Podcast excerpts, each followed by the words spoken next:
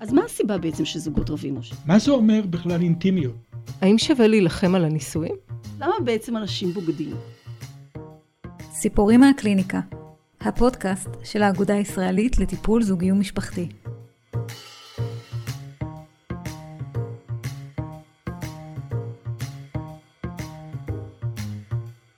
שלום לכל המאזינים והמאזינות, אנחנו שוב כאן איתכם בפודקאסט של האגודה הישראלית לטיפול זוגי ומשפחתי. אני חגית ירניצקי, מטפלת ומדריכה מוסמכת בטיפול זוגי ומשפחתי, ואני שמחה לארח כאן שוב את אריאל שער מנדל.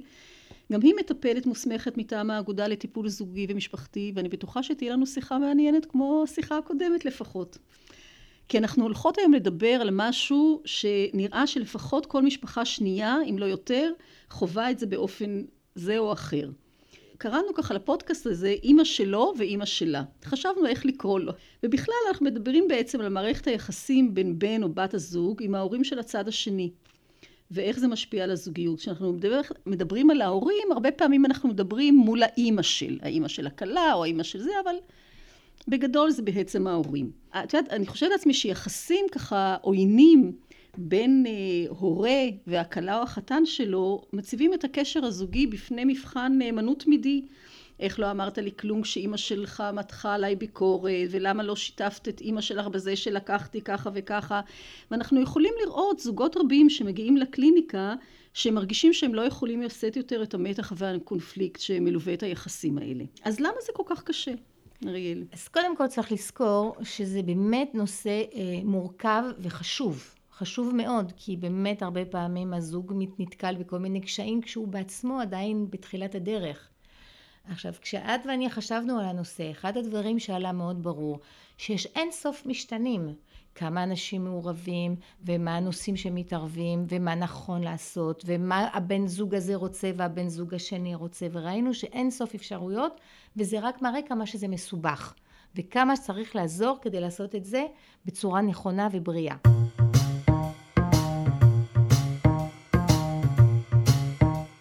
נקודה משמעותית שהזוג הזה הוא טרי, הוא חדש, אין לו ותק רב של מיומנויות התמודדות עם קונפליקטים.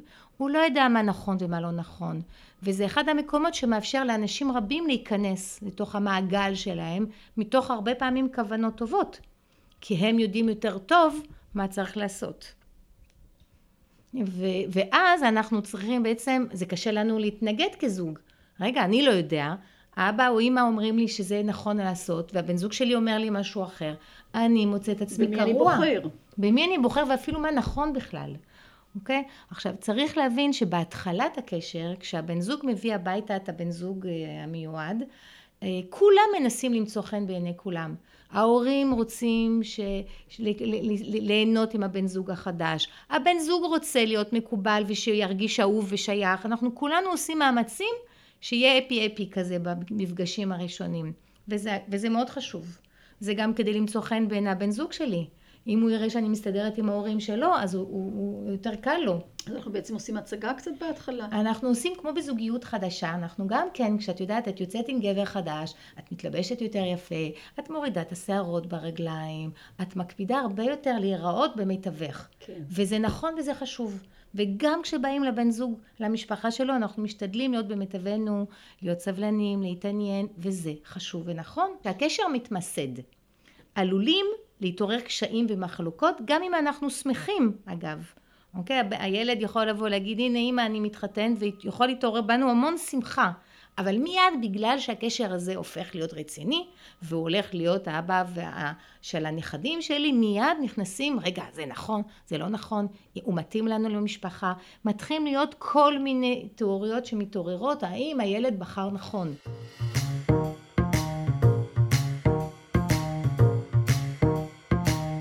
אם אני גדלתי כילד במשפחה שהמשפחה היא ערך עליון ואנחנו כל יום שישי ביחד ואנחנו מחליטים החלטות ביחד וההורים יודעים מה טוב עבורך ויש אפילו יחסים סימביוטיים לפעמים או קונפליקטואליים אבל מאוד חזקים וקשה לפעמים להכניס בן זוג חדש לסיפור הזה וגם הרבה פעמים הבן זוג החדש לא מוצא את עצמו אם הוא בא ממשפחה שהיחסים הם פעם בשלושה שבועות מדברים space מאוד גדול לקבלת החלטות פתאום הוא מוצא את עצמו במשפחה שמבחינתו לא רק מתערבת אלא חודרת לו לפרטיות ומנסה לשנות אותו.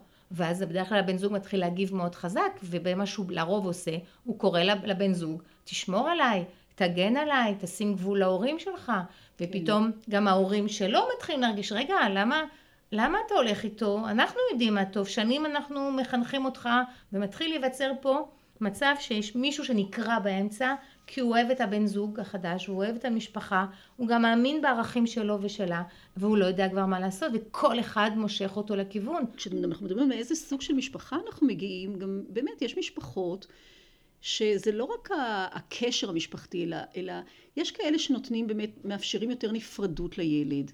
שיגידו אוקיי ההחלטה שלך גם אם אנחנו לא מוצאת חן בעינינו בסופו של דבר זה החיים שלך ויש משפחות שזה בדיוק ההפך וכשמגיעים אחד ממשפחה כזאת והשני ממשפחה אחרת יש לנו בעיה. בהכרח יהיו שם קונפליקטים. כן. ובעיקר, ואני שומעת את זה בקליניקה, הרבה זוגות צעירים מגיעים ואומרים לי, אריאל, אני לא יודע מה לעשות.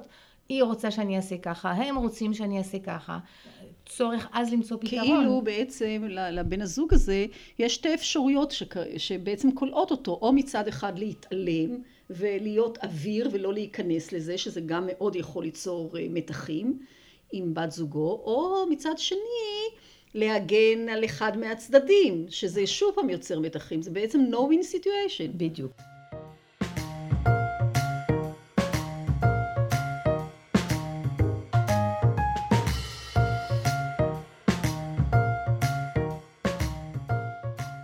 יכולה קצת לתאר למאזינים שלנו איזה קונפליקטים הכי שכיחים אה, את רואה בקליניקה סביב הנושא הזה? יש קודם כל סביב כל החתונה. החתונה פותחת תיבת פנדורה, ממש, שבעצם לא מאפשרת לזוג בסופו של דבר, לפעמים הרבה פעמים מגיעים מותשים לחתונה, וזה ממש עצוב, כי הם, זה לא אמור להיות ככה. זה דבר אחד. אחר כך כשרוצים לקנות דירה, איפה לקנות דירה? מי זה... משלם כמה? ההורים האלה נותנים זה, ההורים האלה נותנים ככה. ואז מתחילה תחרות בעצם בין המשפחות. ההורים שלי נתנו יותר, למה ההורים שלך לא נותנים מספיק? ואז מי מחליט כשיש יותר כסף? אולי תקנו שני מטר מאיתנו, כי אנחנו רוצים לעזור לכם עם הנכדים. והבן זוג אומר, למה לא? זה נפלא. והשני אומר, אימא'לה, אני לא רוצה את זה, אני רוצה נפרדות, פרטיות, שאני אוכל להחליט. אוקיי? לידת ילד ראשון, איך נקרא לו, על איזה שם מי, ואיך לגדל אותו, והנקה ולא הנקה, בכל נקודה כזאת יש סיכוי להתערבויות יתר, וזה בהרבה פעמים, תשימי לב למה שאני אומרת, שהזוג צריך לקבל החלטה משמעותית. והוא עדיין לא מספיק בשל, כי זו פעם ראשונה שהוא עושה את ההחלטות האלה, ומקומות טובים הרבה פעמים, אנשים מתערבים כדי לעזור, אבל אז זה לא נותן לזוג להתמודד נכון לבד ולפתח כישורים של להתמודד עם נושאים חשובים להם. שנראה לי שגם מאוד חשוב זה כי תמיד בעצם יש דיאלקטיקה בין מאיזשהו מקום הצורך להיות בקשר עם המשפחה, להיעזר, במיוחד כשבאים ילדים לעולם. יש לנו איזה צורך, במיוחד ככה בתרבות בארץ, להיות קשורים למשפחה באיזשהו אופן, מצד אחד, וזה עומד מול הצד, הצורך השני בעצם. של לבנות כן משפחתי חדש, של נפרדות, שאנחנו מאוד הרי, במיוחד בספרות הפסיכולוגית, מאוד אנחנו מדברים על כמה משמעותי מבחינה התפתחותית זה, זה הנפרדות. נכון. ויש כל הזמן דיאלוג בין שני המקומות נכון, האלה. נכון, והמתחים האלה מייצרים את המקומות האלה, שאם נעשה את זה טוב, גם פה לזוג הזה יש סיכוי להתפתח טוב, אם הוא יצליח לעבור את השלב הזה, להתרכז שוב בפנים, לוודא באמת מה הם רוצים כל אחד אישית וביחד, ואז שוב לצאת לאחרים.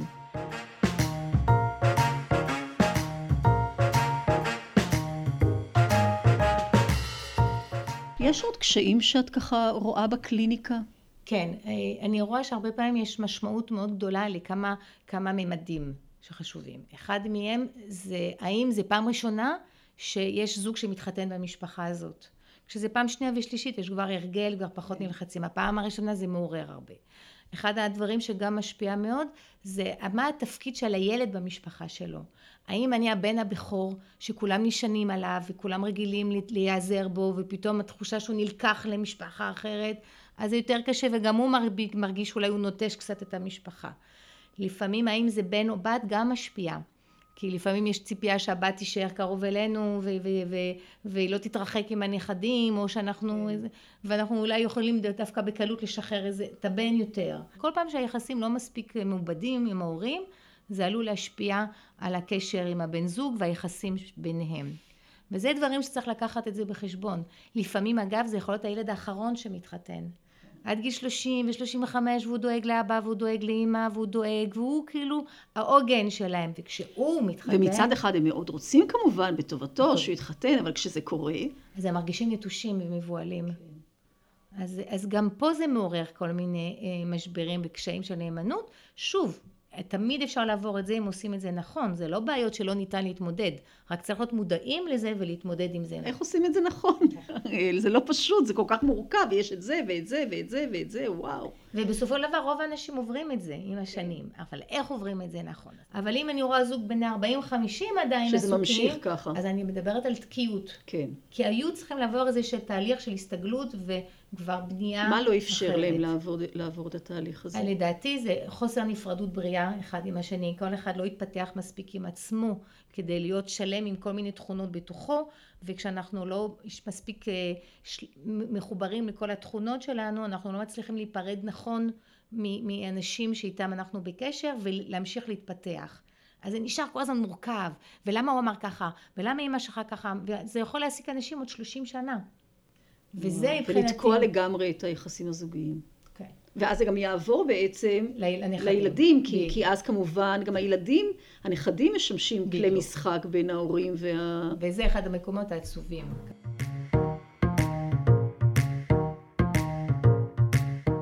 אני תמיד קוראת לזה ערכת עזרה ראשונה לזוג הצעיר. מה זה אומר? אחד זה תיאום ציפיות מאוד ברור.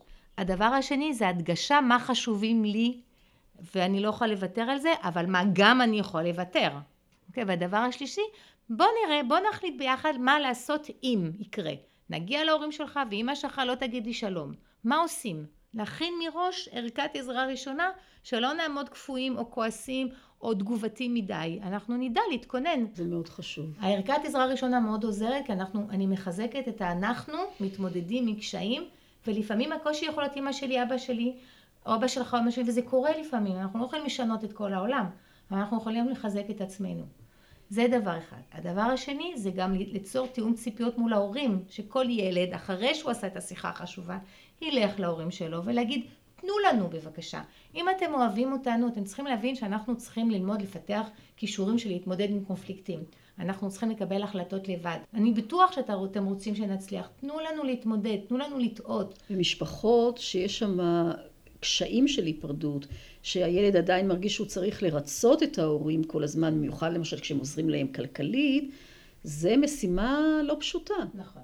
בגלל זה לפעמים השיחה הזאת עוזרת להורים גם להבין שמתוך לפעמים פגיעות או דאגת יתר הם לא מאפשרים לילד שלהם להצליח טוב בזוגיות ולפעמים כשאנחנו עושים קצת סדר אז זה מקל עלינו אז אנחנו גם לעשות תיאום ציפיות עם ההורים זה לא להגיד אתה לא מתנהג יפה עם אשתי למה אתה אמרת ככה לא מה אני צריך, מה אנחנו צריכים כדי להצליח יותר בזוגיות שלנו. רוב הפעמים ההורים מתגייסים לזה כי הרי רוצים שהזוג יצליח. אז אולי באמת אפילו שתי עצות קטנות גם להורים, למרות שזה נושא בפני עצמו, איך אנחנו עובדים עם הורים אה, בכיוון השני, אבל בכל זאת משהו. זה צריך להבין, צריך להבין שלא פשוט להכניס למשפחה עוצמה. לא את יודעת, כ... כשדיברנו ככה לפני, כשהתחלנו להקליט אפילו סיפרת, הנה זה גם לי באופן אישי קרה, למרות שאני כבר מטפלת, שמכירה ויודעת וכולי, הנה גם אני נפלתי לשם. אז אני הייתי בטוחה שאני אהיה החמות הכי טובה, ואני עושה את זה בהליכה, מה זאת אומרת? ברור. אני כל הזמן עוזרת לכולם, כן. אני פתוחה, אוהבת, מה זאת אומרת? זה היה ברור. ברור לגמרי. ופתאום לא. פתאום כשבאמת הבן, הבן שלי בא ואמר שהוא רוצה להתחתן מאוד שמחתי, אבל פתאום התחלתי לדאוג מה יהיה ואיך יהיה ומי מחליט ומה יקרה.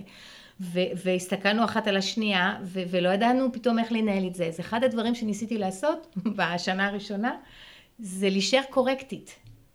כי היו מלא עוצמות סביב החתונה ומה יהיה וזה אמרתי אל תתערבי תני להם ניס, ניסיתי להיעזר רציונלית בדברים שאני יודעת שהם חשובים ובכל העצות שאת נותנת וכל העצות הרי איך אני יכולה לתת עצות אם אני לא עושה אותם אז זה תמיד ישר ברור. מיישר אותי כי אני חייבת להיות אמינה עם עצמי אז תתיישרי, תני להם, זה החתונה קודם כל שלהם, בדרך שלהם, תהני פשוט ממה שיש. המון עבודה עצמית עשיתי, וגם קצת נגיד עשיתי, הרגשתי שאני נכנסת ליחסים קורקטים.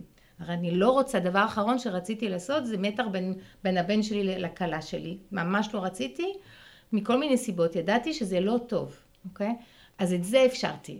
וככה היינו שנה, שנה וחצי. ודווקא היא עשתה את העבודה. בשלב מסוים אבל היא... מה רע בזה היה? קורקטי. זה יבש. אתה אוקיי. קצת אפילו פחות עם הילד שלך. כי הוא יוצר משהו חדש ואתה לא חלק מהחוויה שלו. כן. כי אתה כל הזמן הולך על ביצים לא בעצם להגיד אתה את הולך הדבר לביצים, הלא נכון. בדיוק. המטופלת שלי, כן. כן, אתה הולך לביצים כי אתה לא רוצה לפ- לפגוע בבן, בילד, אתה לא רוצה להגיד משהו, יש דברים שאתה רואה שאתה לא אוהב או כך. אז אתה נזהר. אז אתה נזהר, אתה נזהר, אתה מתרחק, אתה מתרחק, אתה פחות מרגיש.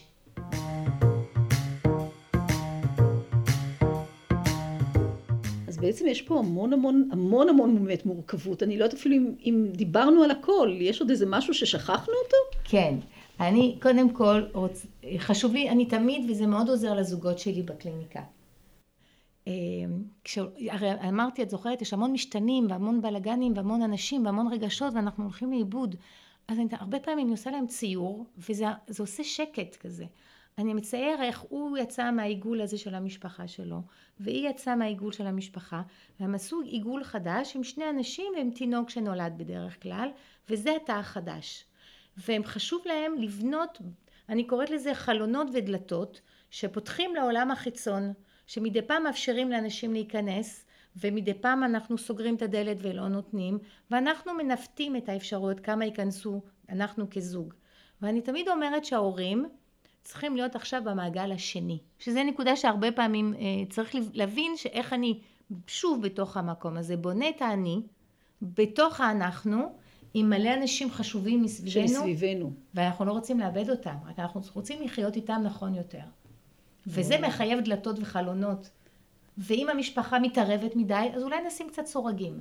וואו, איזו דוגמה נהדרת. ואם המשפחה מקסימה, אז אנחנו נגיד, אהלן, בואו, תפאדל, כי אני יודע שהם יצאו אחר כך, כשצריך הם מרגישים. אז אנחנו נווסת את זה. ונוכל לשחק עם, עם הדמיון הזה, ואז זה יוצר שפה משותפת בין בני זוג, והם יודעים לדבר על זה בצורה לא אמא שלך, אמא שלי, זה, אלא בואו נסגור קצת דלת, בואו נפתח חלון, ואז הדיאלוג נהיה שוב שנינו מול, מול משהו שצריך להתמודד. בזה אני מנסה לחזק תמיד את הריקוד הזה ששניהם מתחזקים, בלי לאבד את האנשים המשמעותיים. דבר אחרון שצריך זה לאבד את האנשים, כי הם חשובים לנו תמיד. איך עושים את הריקוד הזה נכון? וזה עבודה, עבודה, וכל פעם שאני אחזק את הזוג שהם יעשו את זה נכון, הרבה פעמים הרוחות נרגעים.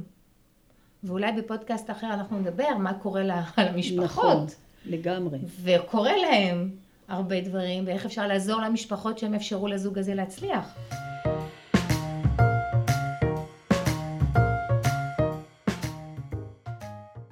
אז אני לגמרי אשמח לארח אותך בפודקאסט המשך על זה. אבל בינתיים בעצם אם אנחנו רוצים לסכם זה שצריך תמיד לזכור שיחסים משפחתיים, בעיקר במשפחות מורחבות, הם מורכבים. אה, כשמצד אחד אנחנו באמת רואים, במיוחד בארץ, צורך בקרבה עם ההורים, בעזרה שלהם, וכשיש ילדים, נכדים, אז בכלל מתעורר הצורך להיעזר בהורים. ומצד שני חשוב מאוד לבנות את הנפרדות, את מה שאת קראת הגרעין הזה של הזוג שלו, האוטונומיה שלו. אז, אז באמת הקשר משפחות המוצא הוא מאוד משמעותי וחשוב לכל אחד מבני הזוג וגם ליחסים הזוגיים. אז אם קשה לבד להתמודד עם המורכבות של היחסים האלה, ובאמת יש שם הרבה מורכבות, חשוב לזכור שטיפול זוגי מקצועי בהחלט בהחלט עשוי לעזור בתהליך הפרידה ממשפחת המוצא מצד אחד, ובבניית יחסים טובים ובריאים יותר עם ההורים. רשימת מטפלים זוגיים מוסמכים תוכלו למצוא אצלנו באתר של האגודה הישראלית לטיפול זוגי ומשפחתי. בינתיים תודה אריאל, ואני מאוד מאוד אשמח אה, לארח אותך בעוד פודקאסט שעוסק בנו, ההורים. בשמחה רבה.